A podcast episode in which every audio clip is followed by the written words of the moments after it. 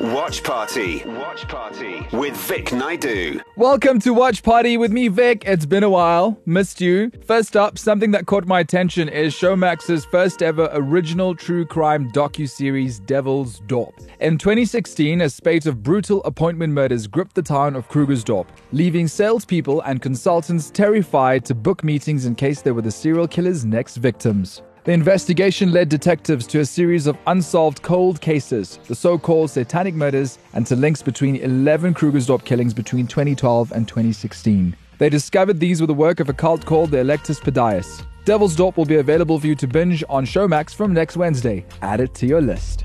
Krugersdorp is a town within the West Rand, Johannesburg, South Africa. In a country where thousands of people are murdered every year, this case stands out. The police found his body in a bathtub.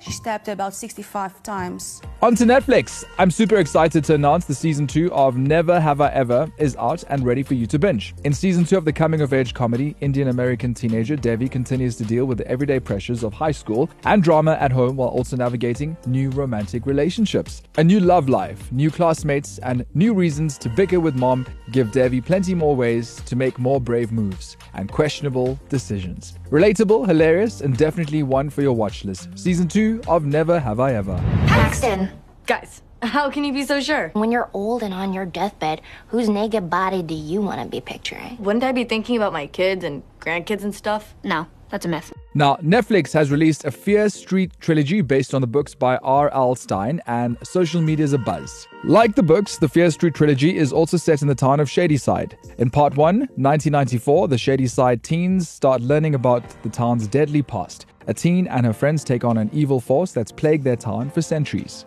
Part 2, 1978, travels back to the 70s in the cursed town of Shadyside. A killer's murder spree terrorizes Camp Nightwing and turns a summer of fun into a gruesome fight for survival. Finally, the Fear Street trilogy comes to a close with Part 3, 1966, when we finally learn how the three parts of the trilogy are connected to each other. The Fear Street trilogy is terrifying, gruesome, and probably a little over the top. In other words, it's perfect.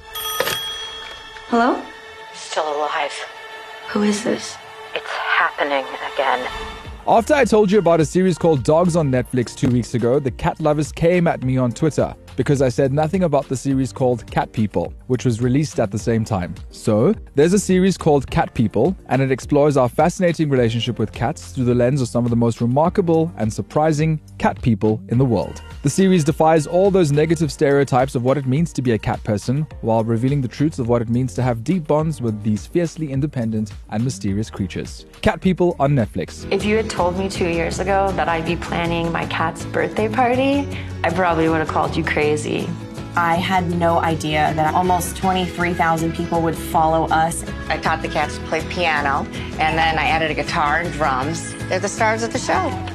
And that's where we'll leave it today. If you're only tuning now and you missed part one of Watch Party, it's up on ecr.co.za when you click on podcast. Feel free to share your recommendations and what's on your watch list. Email my producer, Rory at ecr.co.za or slide in my DMs, Vic Naidu, on Facebook and Instagram. Vic Naidu. Weekdays 1 to 4 p.m. East Coast Radio.